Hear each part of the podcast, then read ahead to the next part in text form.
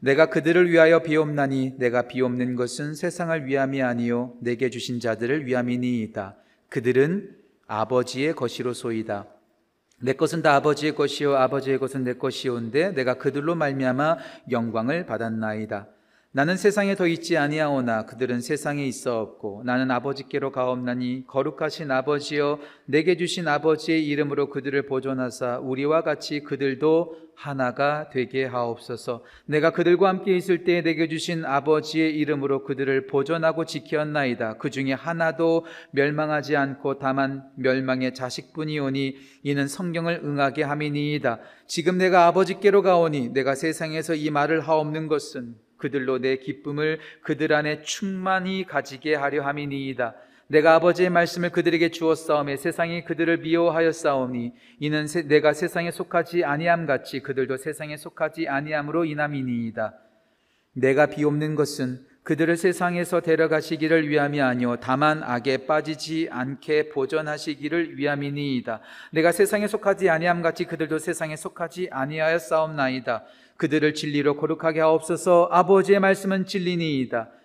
아버지께서 나를 세상에 보내신 것 같이 나도 그들을 세상에 보내었고 또 그들을 위하여 내가 나를 거룩하게 하오니 이는 그들도 진리로 거룩함을 얻게 하려 함이니이다. 내가 비옵는 것은 이 사람들만 위함이 아니요 또 그들로 말, 그들의 말로 말미암아 나를 믿는 사람들도 위함이니 아버지요 아버지께서 내 안에 내가 아버지 안에 있는 것 같이 그들도 다 하나가 되어 우리 안에 있게 하사 세상으로 아버지께서 나를 보내신 것을 믿게 하옵소서. 아멘. 하나님의 말씀입니다. 자리에 앉으시겠습니다.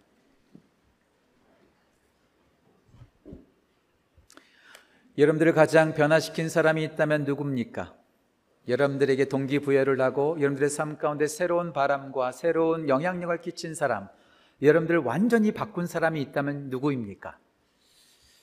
이 질문에 유진 피러슨 목사님, 목회자의 멘토로 알려져 있는 유진 피러슨 목사님께서는 이렇게 말씀하시더라고요. 나를 변화시킨 사람은 나를 변화시키려고 애쓰지 않았던 사람들이다. 나를 변화시킨 사람은 나를 변화시키려고 애쓰지 않았던 사람들이다. 잔소리를 많이 한다고 사람이 변하지 않죠. 충고하고 비판한다고 해서 사람은 변하지 않습니다. 여러분들 자신을 한번 생각해 보세요. 잔소리 듣고 여러분들 기분 좋았던 적이 있습니까? 충고하는 사람들에게 너무나 감사하고 그 충고를 따라서 여러분들이 변화된 적 있으신가요? 비판 들으면 여러분들 변화되나요? 아니요. 비판 듣고 충고 듣고 잔소리 들으면 오히려 반항 심리가 생기지 절대 변하지 않습니다. 우리가 변화될 때는 언제죠? 격려해주고 있는 그대로 받아주고 칭찬해주고 위로하고 있는 그대로 사랑해주면 아, 나를 그대로 받아주는구나. 내가 더 잘해야겠다. 내가 더 열심히 해야겠다. 오히려 더 우리가 더 동기부여를 받지 않나요? 잔소리로 사람 변하지 않습니다. 사랑으로 사람이 변화되어지는 것이죠. 말에는 힘이 있습니다. 하지만 말로 사람은 변하지 않습니다. 삶을 통해서 보여주는 삶의 모범을 통해서 변화되어지는 거죠. 그런 의미에서 저는 항상 부담감을 갖고 있습니다. 설교는 말하는 거죠. 하지만 저는 설교가 말이라고 생각하지 않습니다. 말과 함께 삶이죠. 성도들은 말한 대로 변하지 않습니다. 설교자가 사는 모습을 보고 변화되어지는 것이죠. 그래서 제가 늘 저 들으라고 하는 말이죠. 설교 잘하는 목사가 좋은 목사가 아니라 설교한 대로 살아가려고 애쓰는 목사가 좋은 목사라고요. 예, 그렇습니다. 말로 변하지 않습니다. 삶의 모범이 중요한 것이고 보여주는 것이 중요하죠. 그런 의미에서 우리 예수님은 참 좋으신 분이셨어요. 우리 예수님은 그 자체가 말씀이셨습니다. 말씀의 능력이 있으셨습니다. 말씀이 임하는 곳에 놀라운 기적이 나타났습니다. 하지만 우리 예수님은 말씀만 하지 않으셨습니다. 말씀 한 대로 사셨고, 말씀 한 대로 우리 가운데 실천하는 모습을 보여주셨습니다. 그래서 그 말씀의 능력이 있었습니다. 입만 산 사람들, 절대로 능력 없습니다. 말한 대로 살아가는 사람이 능력 있는 것이죠. 우리 예수님은 말씀 한 대로 사셨고 모범을 보여주셨습니다. 특별히 요한복음 13장, 14장, 15장, 16장, 17장 이 다섯 장을 일컬어서 다락방 강화라고 말합니다. 다시 말씀드릴게요. 요한복음 13장부터 17장을 Upper Room Discourse, 다락방 강화, 다락방 설교라고 말합니다. 그런데 우리 예수님께서 이 다락방 설교, 이제 마지막 십자가를 앞두고 마지막 유언처럼 예수님께서 제자들을 가르쳐 주시는 거예요. 그런데 그 시작 전에 이렇게 말하고 시작하고 있습니다. 요한복음 13장 1절입니다. 이렇게 나와 있습니다. 제가 읽겠습니다. 6월절 전에 예수께서 자기가 세상을 떠나 아버지께로 돌아가실 때가 이른 줄 아시고 세상에 있는 자기 사람들을 사랑하실 때 어떻게 사랑하셨어요? 끝 끝까지 사랑하셨습니다. 말로만 사랑하지 않으셨습니다. 그 사랑의 모습을 보여주셨고 사랑의 실천을 하셨습니다. 그래서 다락방 광화 첫 번째 요한복음 13장에서 예수님께서는 제자들의 그 냄새나고 지저분한 발을 씻어주십니다. 그 발 중에는 어떤 발도 있었죠?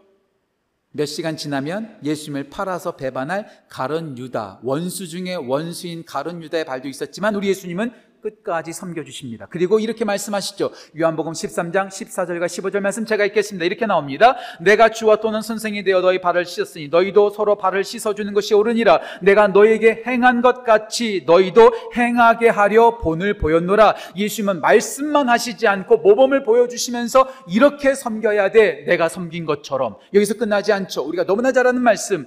요한복음 13장 34절과 35절에 이렇게 말합니다. 오늘 영상을 보고 같이 한번 읽어볼까요? 같이 읽겠습니다. 새 계명을 너희에게 주노니 서로 사랑하라. 내가 너희를 사랑한 것 같이 너희도 서로 사랑하라. 너희가 서로 사랑하면 세상 모든 사람이 너희가 내 제자인 줄 알리라.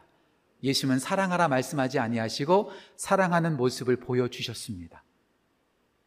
사도 요한도 말하죠. 요한일서 3장 18절 말씀 자녀들아 말과 혀로만 사랑하지 말고 오직 행함과 진실함으로 사랑하라. 우리 예수님은 사랑하라 사랑하라 말하지 아니하시고 사랑의 모습을 보여 주셨습니다. 섬겨라 섬겨라 말씀하지 아니하시고 섬김의 모습을 보여 주셨습니다. 예수님의 가르침의 능력은 말에만 있지 않고 삶의 모습 속에서 드러난다는 거죠. 그리고 예수님께서 14장, 15장, 16장 이 석장에 걸쳐서 예수님께서 두 가지의 핵심을 가르쳐 주십니다. 첫 번째는 내가 누구인지, 예수님이 누구신지 그 부분을 강조하십니다. 우리가 잘 아는 말씀이죠. 요한복음 14장 6절 말씀 나는 길이요 진리요 생명이다. 요한복음 15장에서 예수님께서 뭐라고 말씀하시죠? 나는 참 포도나무다. 자기 자신에 대해서 에고에임이 계시하고 계십니다. 두 번째 가르치신 것은 바로 보혜사 성령님을 약속하시고 성령님이 어떤 분이신지를 가르쳐 주셨어요. 다시 말씀드릴게요. 예수님은 누구신지에 대해서 가르쳐 주셨고 보혜사 성령님이 어떤 분이신지를 가르쳐 주셨습니다. 그 모든 가르침이 끝난 다음에 예수님께서 뭐, 어떻게 하실까요? 요한복음 17장에서 무엇을 하실까요? 요한복음 17장 1절 말씀 제가 읽겠습니다. 이렇게 나오지요. 예수께서 이 말씀을 하시고 다락방 강화의 모든 설교를 마치시고 눈을 들어 하늘을 우러러 이르시되 아버지요. 마지막에 뭘 하고 계세요? 기도하고 계세요. 요한복음 17장 전체는 기도입니다. 제가 오늘 이 말씀을 준비하면서 이런 생각을 했어요. 설교할 때 가장 중요한 게 뭐라고요? 기도가 중요하다고 말씀을 드렸어요. 목회자가 기도, 설교를 준비할 때 설교 열심히 준비하고 말씀 연구해야 됩니다. 그와 함께 절대로 놓치지 말아야 될 것 기도라고 말씀드렸죠. 왜요? 기도가 없는 설교는 능력이 없기 때문에. 그래서 설교자는 본문도 충실히 연구해야 되지만 그와 함께 이 설교를 위해서 기도하고 또 기도해야 됩니다. 그런데요, 설교 준비 다 끝난 다음에 기도 이제 끝내도 되는 거 아니더라고요. 설교 끝내고 내려가는 그 순간부터 또 설교자는 기도해야 되겠더라고요. 왜요? 우리 예수님께서 그렇게 하셨잖아요. 예, 그렇습니다. 설교 다 마쳤다고 기도 안 해도 되는 것이 아니라 설교 끝낸 다음에 더 기도해야 되겠더라고. 이렇게 기도해야 되겠더라고요. 하나님, 오늘 설교를 들은 성도들이 이 말씀대로 살게 해주세요. 아니요. 하나님, 설교한 제가 오늘 설교한 대로 살아가게 역사해 주세요. 예, 기도는 설교한 후에도 계속되어집니다. 왜요? 우리 예수님께서 가르치신 후에 기도하셨거든요. 누구를 위해서 기도하셨을까요? 특별히 요한복음 17장 9절과 15절과 20절 말씀 보면 누구를 위해서 기도하셨는지가 정확하게 나와 있습니다. 제가 부분적으로 읽어드릴게요. 9절과 15절과 20절입니다. 내가 그들을 위하여 비옵나니 15절 내가 비옵는 것은 그들을 20절 내가 비옵는 것은 이 사람들만이 위함이 아니요 또 그들로 말미암아 나를 믿는 사람들도 위함이니 우리 예수님께서 누구를 위해서 기도하셨어요? 자기 자신을 위해서도 기도하셨지만 정작 그 말씀을 듣는 제자들을 위해서 또 그 제자들을 통해서 예수님을 믿고 구원받을 우리 모두를 위해서 우리 우리 예수님께서는 중보 기도 하셨습니다. 그래서 요한복음 17장 전체를 대제사장적인 기도라고 말합니다. 자기 자신을 위해서 기도하시기보다도 우리 모두를 위해서 중보 기도하셨습니다. 가르친 것으로 끝나지 않고 가르친 대로 우리가 살아갈 수 있도록 우리들을 위해서 예수님은 중보 기도하셨습니다. 자, 그렇다면 무엇을 위해서 기도하셨을까요? 우리의 무엇을 위해서 기도하셨을까요? 그 핵심이 11절에 나오죠. 11절 같이 한번 읽어볼까요? 요한복음 17장 11절 말씀 같이 읽겠습니다. 나는 세상에 더 있지 아니하오나 그들은 세상에 있사없고 나는 아버지께로 가옵나니 거룩하신 아버지여 내게 주신 아버지 이름으로 그들을 보존하사 우리와 같이 그들도 하나 되게 하옵소서 be one as we are one 우리가 하나인 것처럼 아버지와 제가 하나인 것처럼 나를 믿는 모든 하나님의 백성들 하나님의 제자들도 하나 되게 하옵소서. 예 그렇습니다. Together in Christ. 우리는 함께 해야 됩니다. 그냥 함께 하는 것이 아니라 하나 되어줘야 합니다. 지난 8주간에 걸쳐서 우리는 하나 되기를 위해서 함께 소망하면서 말씀을 나누었습니다. 우리는 예수님을 함께 믿어야 됩니다. 함께 성령의 능력을 사모해야 됩니다. 함께 기뻐해야 됩니다. 함께 슬퍼해야 됩니다. 함께 기도해야 됩니다. 함께 사역해야 됩니다. 함께 완주해야 합니다.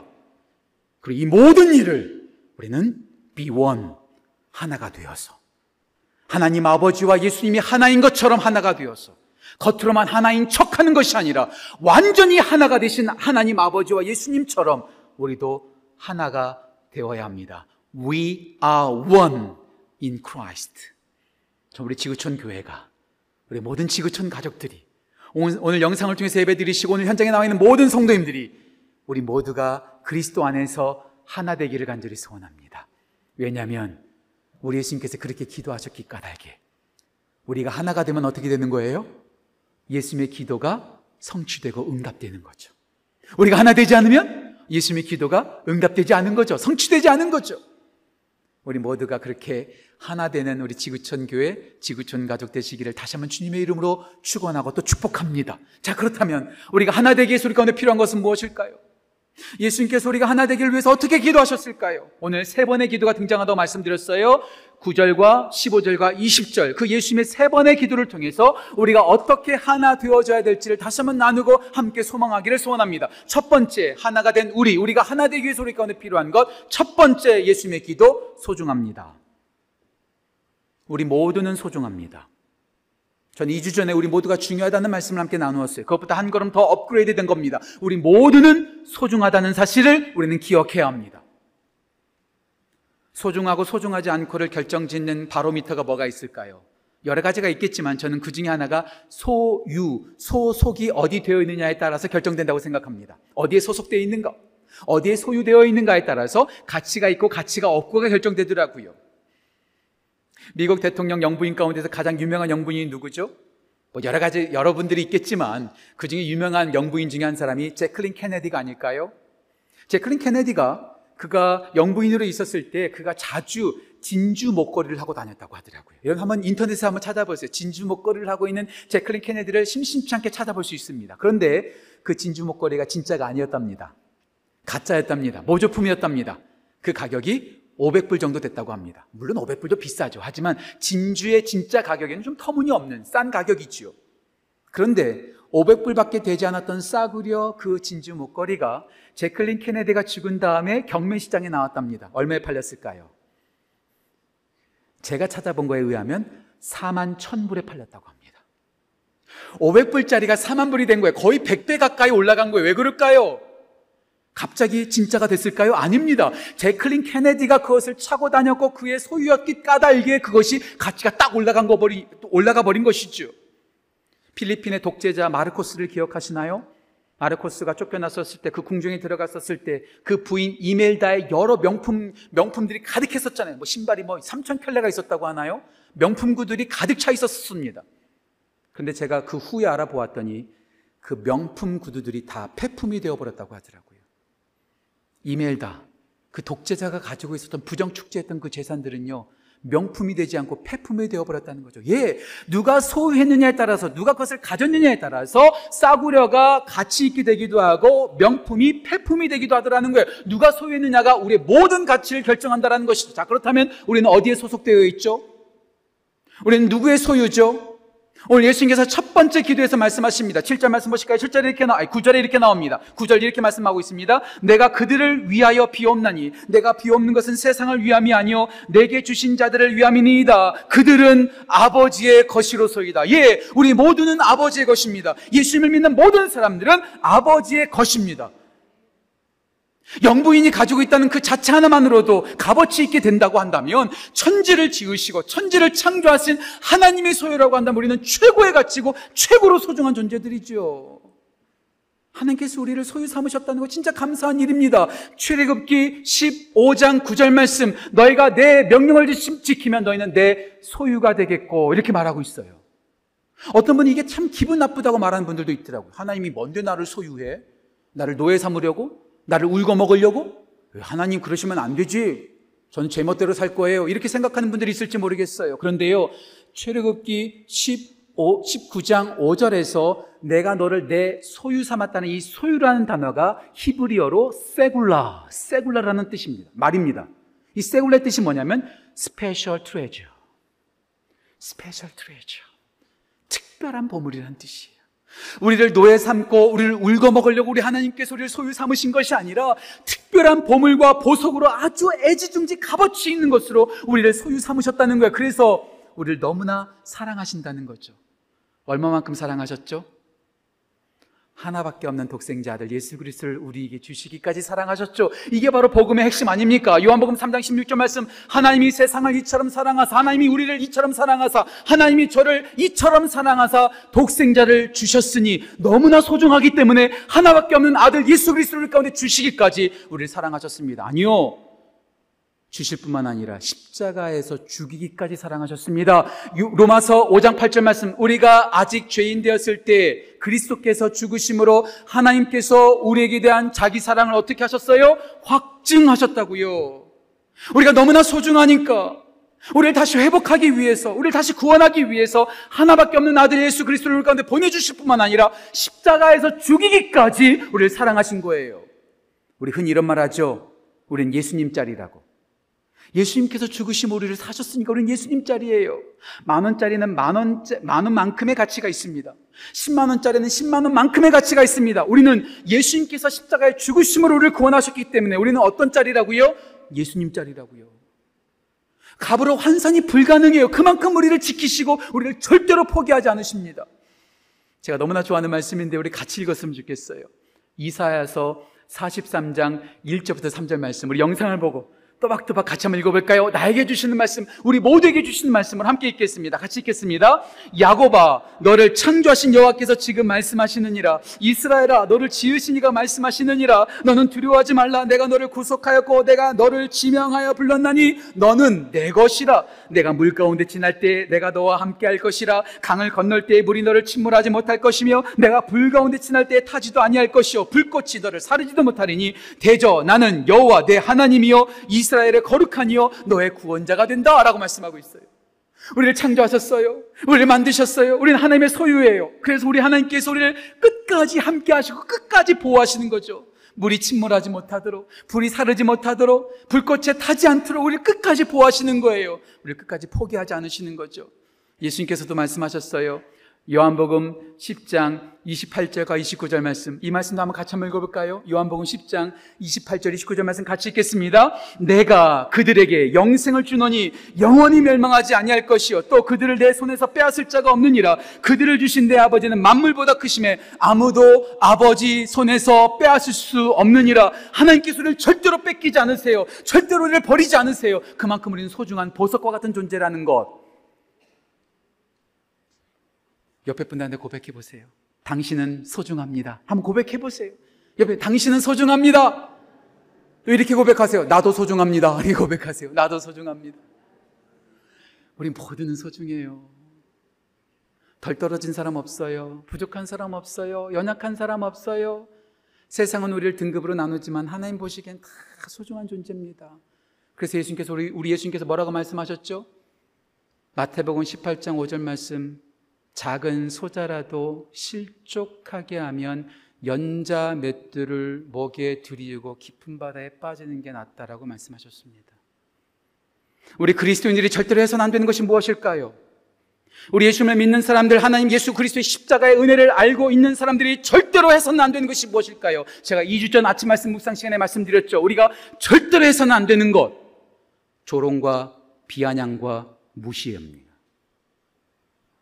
사람들을 향하여 조롱하고 사람들 앞에서 비아냥거리고 사람들을 무시하는 행동을 우리는 절대 해서 안 됩니다. 왜 그럴까요? 그 영혼은 어떤 사람이기 때문에 예수님께서 사랑하셔서 십자가에서 죽기까지, 죽기까지 구원하신 가장 소중한 존재이기 까닭에 그 사람을 무시하고 조롱하고 비아냥거리는 것은 그 사람을 사랑하고 구원한 하나님을 무시하는 행동입니다. 저에게는 두 딸이 있습니다. 그 두 딸, 저의 눈엔 정말로 아름다워, 예쁘죠. 그런데 어떤 분이 제 두 딸을 너무나 사랑해서 저한테 이런 제안을 한번 해본다고 생각해 보세요. 당신 딸 둘이 있으니까 하나만 나한테 그냥 넘기게. 내가 당신한테 백만 불 줄게. 돈이 별로 없는 목사로서 혹할 수 있겠죠. 그쵸? 백만 불. 어이구. 딸을 팔까? 억만 불 그 이상을 줘도 저는 제 딸을 절대로 팔지 않습니다. 왜요? 예수님 짤이기 때문에. 내 새끼이기 때문에. 내 자식이기 때문에 절대로 팔지 않습니다. 그 무엇과도 바꿀 수 없죠. 제 딸의 행복이 저의 행복이요. 제 딸의 불행이 저의 불행이죠.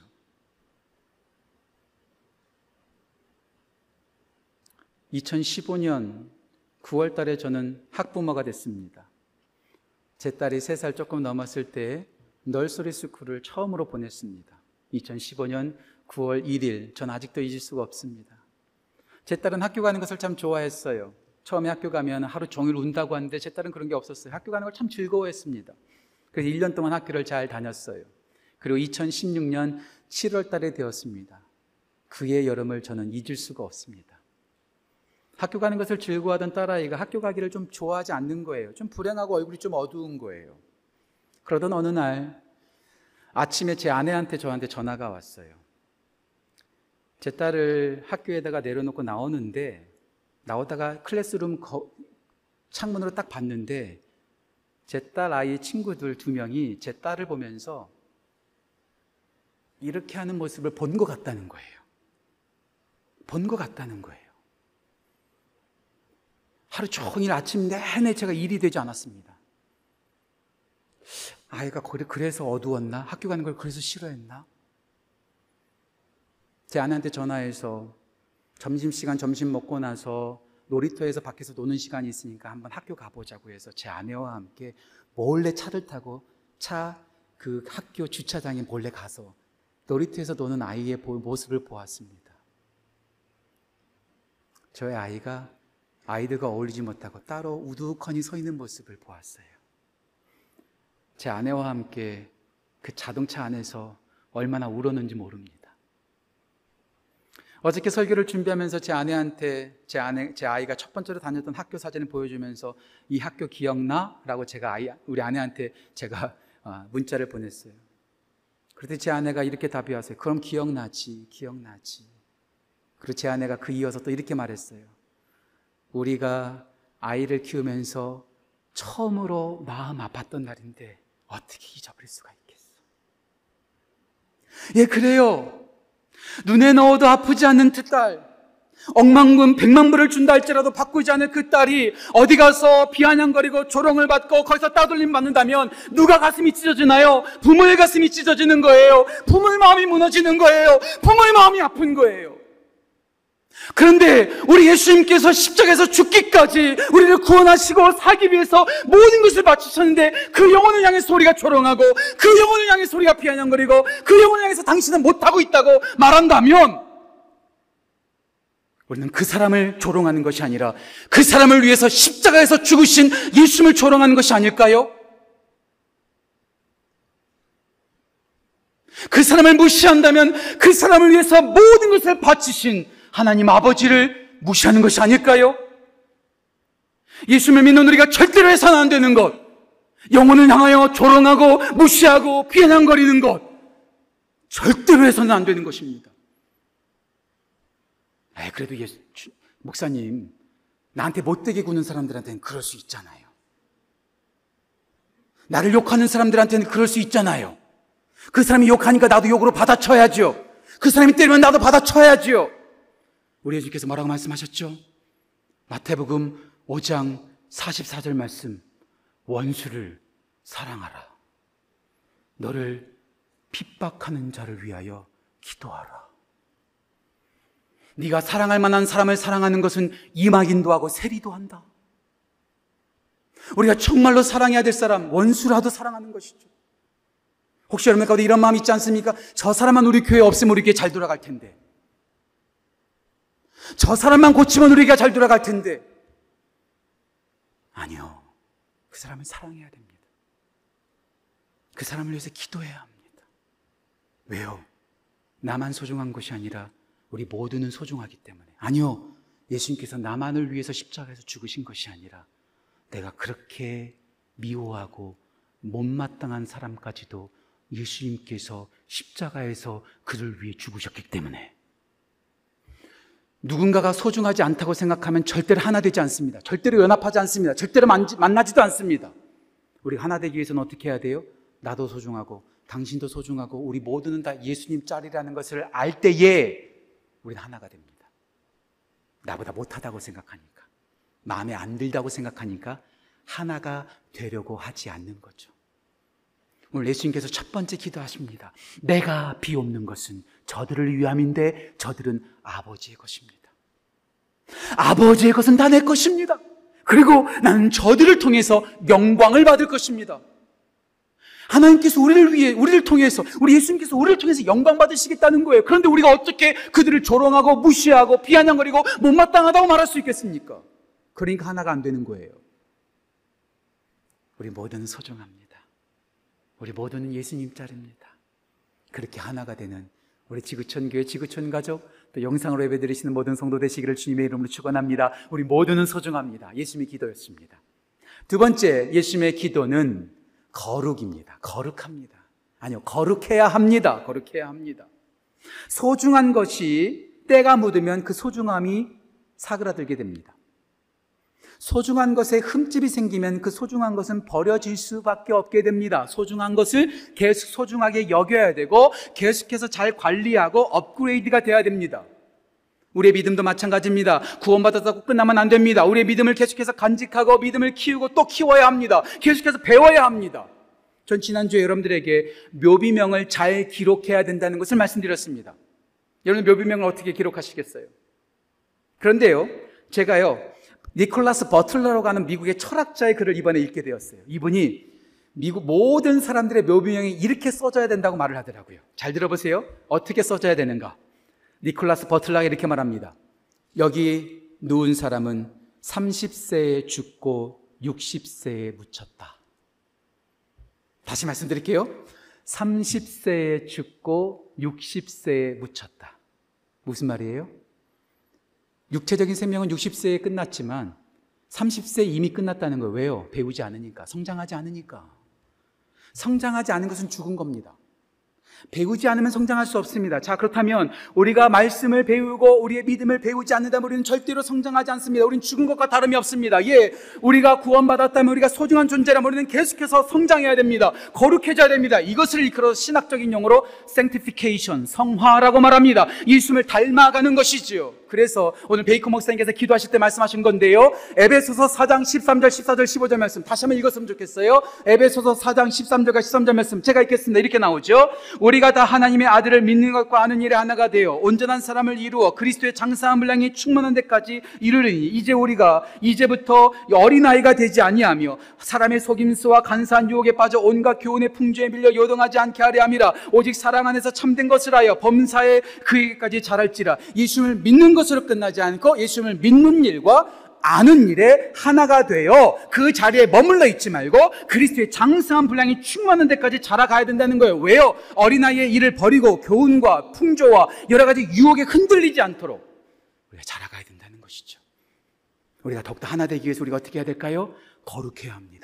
죄에 물들면 안 됩니다. 죄에 넘어지면 안 됩니다. 우리 예수님께서 두 번째 기도를 그래서 하시죠. 15절 말씀 보실까요? 15절 이렇게 나옵니다. 제가 읽겠습니다. 내가 비옵는 것은 그들을 세상에서 데려가시기를 위함이 아니요 다만 악에 빠지지 않게 보존하기 위함입니다. 하나님, 내가 두 번째로 빕니다. 악에 빠지지 않게 해 주십시오. 또 이어서 말씀하십니다. 17절 말씀이죠. 이렇게 나옵니다. 그들을 진리로 거룩하게 하옵소서 아버지의 말씀은 진리입니다. 예.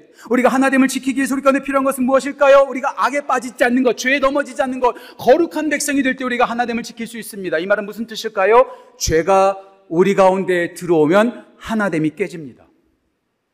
죄는 무서워요. 죄가 거하는 곳은요, 모든 공동체를 깨뜨립니다. 죄가 들어가면 가족도 풍지박산이 됩니다. 죄는 무섭습니다. 9월 한 달 동안 우리는 갈라디아서 5장 22절과 23절을 묵상할 것입니다. 암송할 겁니다.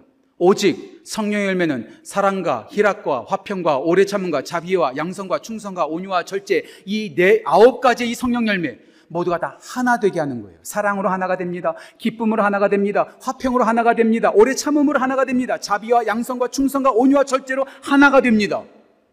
그래서 우리는 갈라디아서 5장 22절과 23절을 암송해야 합니다. 그런데요.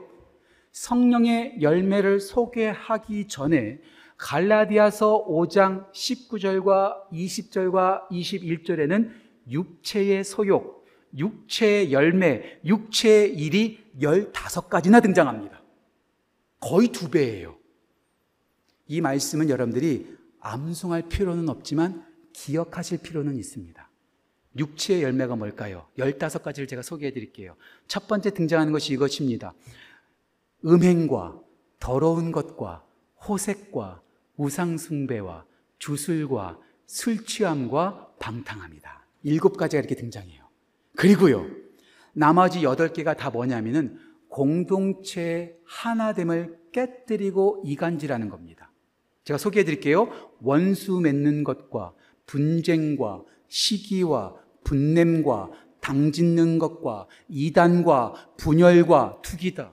다시 말씀드릴게요. 원수 맺는 것과 분쟁과 시기와 분냄과 당짓는 것과 이단과 분열과 투기. 죄가 들어가면 어떤 공동체든지 깨지게 됩니다. 죄가 침투하는 곳은 어떤 가족이든지 다 풍지박산이 됩니다. 그래서 우리는 진짜 조심해야 됩니다. 죄에 넘어지면 안 됩니다. 그래서 우리 예수님께서 말씀하신 거예요. 다만 악에 빠지지 않고 저들이 진리의 말씀으로 거룩하게 해주십시오. 우리가 죄에 빠지지 않고 죄에 넘어지지 않으면 어떻게 해야 될까요? 오늘 여러분들한테 두 가지를 소개할게요. 첫 번째, 말씀에 민감해지십시오. 오늘 예수님께서 기도하시죠.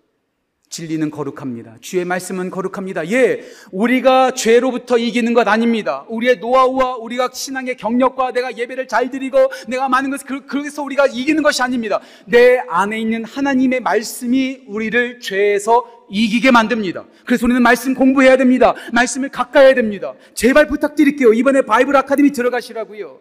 성장반, 양육반, 훈련반, 세가족반에 들어가시라고요. 미셔널 라이프에 들어가시라고요. 제자 훈련 받지 않고는 우리는요, 죄악으로 이길 수가 없어요.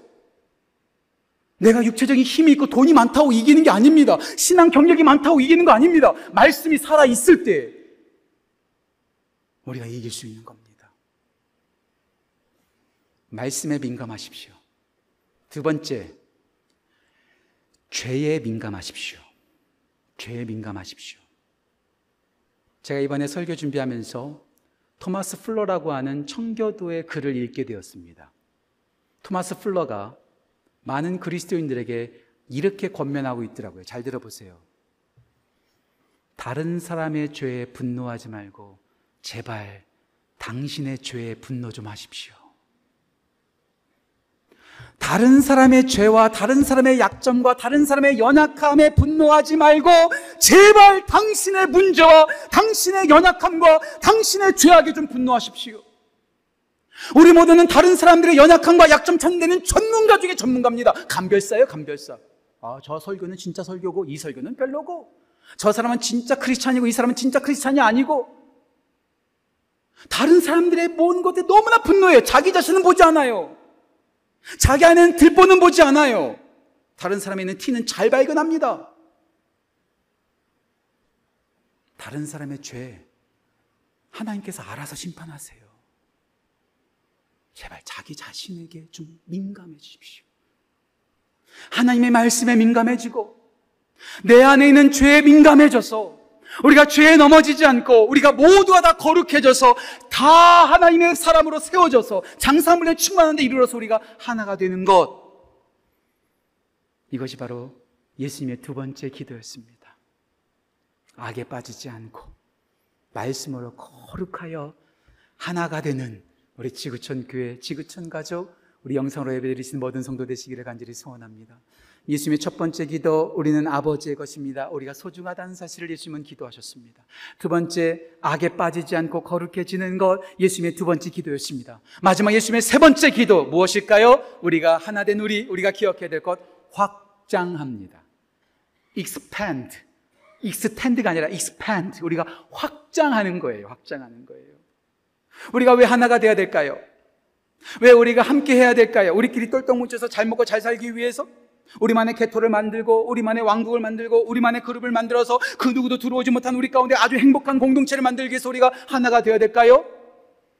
예수님께서 우리가 하나 되기를 위해서 기도하셨는데 예수님께서 아주 반전의 말씀을 하십니다. 그 말씀이 오늘 본문에 나와 있는 18절 말씀입니다. 18절 이렇게 나오죠. 예수께서 이렇게 기도하십니다. 아버지께서 나를 세상에 보내신 것 같이 나도 그들을 세상에 보내었습니다. 하나 되라고 기도하신 예수님께서 하나 돼서 계속해서 똘똘 뭉쳐 있으라고 말하지 않고 세상에 보내신다고 말씀하고 있어요. 예, 교회 본질은 뭘까요? 우리가 함께 모여야 합니다. 함께 모여서 예배하고 교제하고 함께 말씀을 나누고 함께 교제하면서 함께 해야 됩니다. 그런데 그것만이 목적이 아니죠. 우리는 흩어져야 됩니다. 세상 속에 나가야 합니다. 제가 좋아하는 교회학자 레너드 스윗이라는 목사님께서 교회를 네 가지의 스테이지로 설명하고 있더라고요. 이 네 가지 스테이지가 다 M으로 시작합니다. M으로 시작합니다. 네 가지의 M 중에서 첫 번째 두 가지는 건강하지 못한 잘못된 교회 모습이요. 마지막 두 번째 두 가지는요, 건강하고 우리가 소망해야 될 교회 모습입니다. 잘 들어보세요. 우리 교회는 어디에 있는가? 첫 번째 M, 잘못된 M은 무엇이냐? 뮤지엄 철치. 뮤지엄 철치. 박물관 교회. 과거에만 머물러 있어요. 아, 아무것도 안 해요. 우리 과거에 이랬지, 저랬지, 이거 했었었지. 아, 그때 너무 좋았어. 과거에만 머물러 있는 뮤지엄 처치, 박물관 교회. 정말로 잘못된 교회라는 거예요. 두 번째, 박물관 교회보다는 조금 낫습니다. 근데 이것도 좋은 교회가 아니죠. 두 번째는 Management church. Management church. 관리하는 교회. 새로운 일 안 해요. 그냥 관리만 하는 거예요. 교회 관리하고 성도들 관리만 하는 거죠. 신실한 그리스도인이었던 폴 하비가 이런 말 했습니다. 예수님께서 우리를 사람 낚는 업으로 부르셨지만 오늘날 교회 안에는 수족관 관리인으로만 가득 차워 있다. 사람 낚는 업으로 우리를 부르셨는데 수족관 관리인이 되어버린 우리 그리스도인들 전혀 새로운 일 하지 않습니다. 우리끼리가 좋사오니 우리끼리만 그냥 관리할게요. 우리 목장에 새로운 사람 보내지 마세요. 우리끼리만 모일 거예요. 관리하는 교회. 건강하지 못한 교회입니다. 근데 나머지 두 개는 우리가 소망해야 될 교회입니다. 세 번째, 우리가 소망해야 될 건강한 교회의 모습. Ministry church.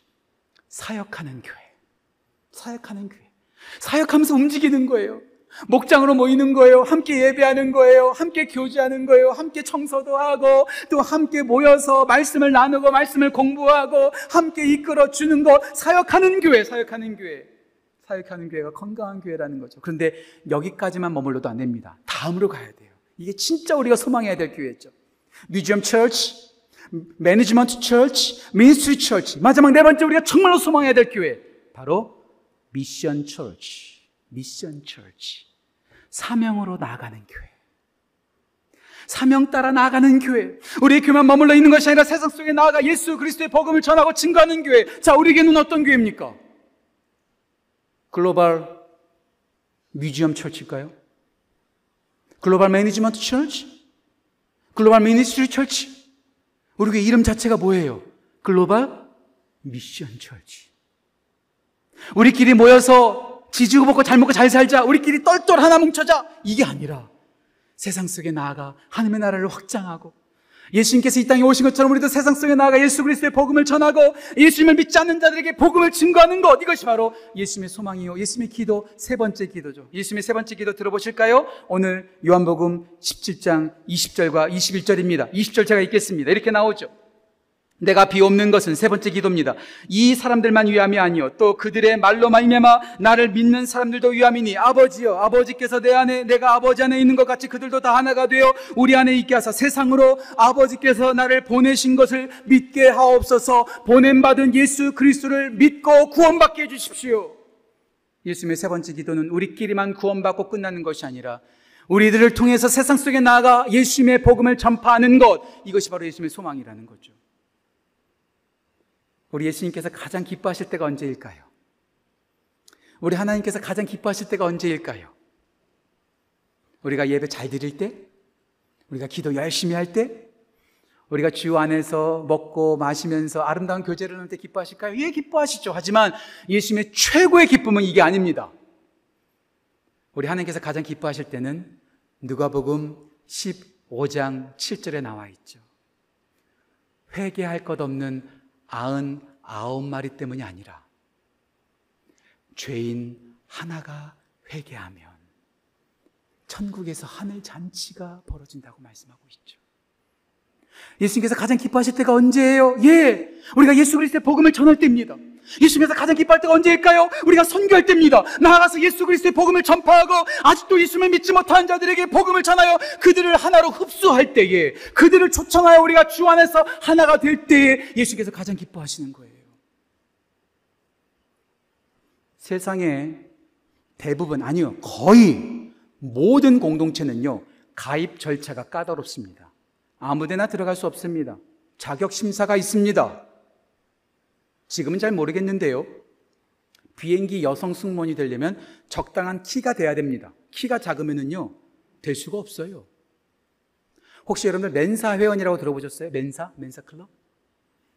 그 멘사 클럽은요, 아무나 못 들어갑니다. 어떤 사람이 들어가요? 똑똑한 사람들. 어떻게 똑똑한 사람들? IQ가 148이 돼야 됩니다. 저는 죽었다 깨나도 못 들어갑니다. 못 들어가요, 저는요. 들어가고 싶어도 못 들어가요. 요즘 한국에는요, 아파트 평수에 따라서 아이들이 논답니다. 아파트 단지가 어떤 단지냐에 따라서 아이들이 그쪽에 갈 수 있고 못 간다고 합니다. 다 그런 차별이 있고 자격 심사가 있어요.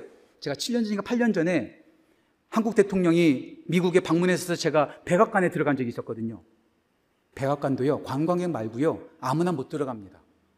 제가 들어갈 수 있는 조건, 영주권을 가지고 있든지 미국 시민권자 아니면 못 들어가요. 들어갈 때도요, 제 기억으로는요, 세 번 검색했습니다. 세 번. 한 번 검색했더니 또 다시 검색하고 또 다시 검색하고 아무나 못 들어가요. 하지만 멘사클럽은 똑똑한 사람만 들어가고 여성 스모는 키가 커야만 들어가고 돈 많은 사람이 아파트 단지에 들어가고 시민권 있는 사람만이 백악관에 들어갈 수 있지만 하늘의 나라는 돈 없어도 들어갈 수 있어요. 시민권 없어도 들어갈 수 있어요. 돈이 부족해도 들어갈 수 있어요. 똑똑하지 못해도 들어갈 수 있어요. 누구든지 들어갈 수 있는 곳. 그것이 바로 하나님 나라입니다. 이것을 누가 줄 수 있어요? 이것을 누가 가능하게 할 수 있어요? 여러분과 우리가 그렇게 할 수 있습니다. 어떤 분이 이렇게 말하는 분이 있어요. 뭐, 교회가 그래? 야, 교회가 무슨 병원보다 못하냐? 아, 너무나 많이 많어. 교회를 그렇게 생각하시는 분들이 있어요. 제가 한 가지의 글을 읽어 드릴게요. 고든 맥도날드 목사님께서 이런 말을 하셨어요. 제가 천천히 읽어드리니까 여러분 한번 잘 들어보세요. 이런 말 하셨습니다. 웬만한 일에는 세상도 교회 못지않게 하고 있다. 웬만한 것은 세상이 교회보다 훨씬 낫다. 집을 지어주고, 가난한 자들을 먹여주고, 아픈 사람들을 고쳐주는 일은 교회나 그리스도인이 아니어도 누구든지 할 수 있다. 그러나 세상이 절대로 못하는 일이 있다. 세상은 은혜를 줄 수 없다. The world cannot offer grace, but only the church can offer grace. 세상 어떤 조직과 세상의 어떤 공동체와 세상의 어떤 사람도 은혜를 줄 수 없습니다. 복음을 줄 수 없습니다. 구원을 선물할 수 없습니다. 오직 교회만이 오직 예수님을 믿고 구원받은 하나님의 사람들만이 이 은혜를 어퍼, 제공할 수 있고, 나눌 수 있고, 전할 수 있다는 사실. 우리 하나님께서, 우리 예수님께서 이 복음의 사명을 세상 대통령에게 주지 않았습니다. 세상 똑똑한 사람들에게 주지 않았습니다. 돈 많은 사람들에게 주지 않았습니다. 우리에게 주셨습니다. 우리가 하지 않으면 세상은 여전히 하나님과 동떨어져 있을 겁니다. 하지만 우리가 그 복음을 들고 나아가면 그들도 우리와 하나가 되고 우리와 하나 될 뿐만 아니라 하나님과 하나 되어 하나님의 나라를 이루어 갈 수 있는 것이죠. 우리는 하나 되어야 됩니다. 그래서 예수님은 우리가 소중하다는 사실을 기도하셨습니다. 우리는 하나 되어야 됩니다. 그래서 우리 예수님께서는 우리가 악에 빠지지 않고 거룩하기를 위해서 기도하셨습니다. 우리는 하나가 되어야 됩니다. 우리만 하나 되지 말고 우리를 통해서 다른 사람들이 믿게끔 하기 위해서 확장하라고 그렇게 해서 우리를 기도하셨습니다. 우리 지구촌 교회가 우리를 소중하게 만드시고 우리를 거룩하게 하시고 우리에게 사명 주어서 세상 속에 나아가 복음을 전파하여 하나님의 나라가 확장되기를 소망하는 그 기도를 하셨던 대로 우리가 그렇게 하나 되기를 간절히 소망합니다. 저는 오늘 설교를 시작하면서 예수님께서 본을 보여 제자들의 발을 씻기시고 사랑하셨다는 말씀을 드렸습니다. 예수님은 사랑을 말로만 하지 않고 몸소 삶으로 보여주셨습니다. 그 사랑의 절정은 무엇이었을까요? 그 예수님의 사랑의 절정은 무엇이었을까요? 바로 예수님께서 십자가에 달리신 것입니다. 예수님은 말씀하지 않으셨어요. 오히려 조용히 묵묵하게 도살장에 끌려가는 어린 양처럼 십자가에 달리셨습니다. 그리고 나를 위하여, 우리 모두를 위하여 십자가에서 살을 찢으시고, 그리고 피를 흘려주셨습니다. 예수님의 그 죽으심 까닭에 우리 모두는 구원받았습니다. 예수님의 죽으심 까닭에 나만 구원받지 않고 우리 모두가 구원받았습니다. 그리고 예수님께서 그 십자가를 지시기 전날 밤 주의 만찬을 통해서 주의 떡과 잔을 주시면서 받아 먹으라. 받아 마시라 말씀하셨습니다. 그 떡과 잔을 특정한 사람들에게만 주지 않고 우리 모두에게 주셨습니다. 그 떡과 잔을 받아 먹은 우리는 예수님의 식구, 패밀리가 되는 것이죠. 오늘 이 시간 여러분들을 주의 만찬에 초청합니다. 우리 같은 떡과 같은 잔, 같은 예수님의 살과 같은 예수님의 피를 우리가 마심으로 우리가 예수님과 하나 될 뿐만 아니라 우리 모두가 하나임을 remember, remember, 다시 일원으로 식구로 다시 함께하는 귀한 은혜가 넘치기를 소원합니다.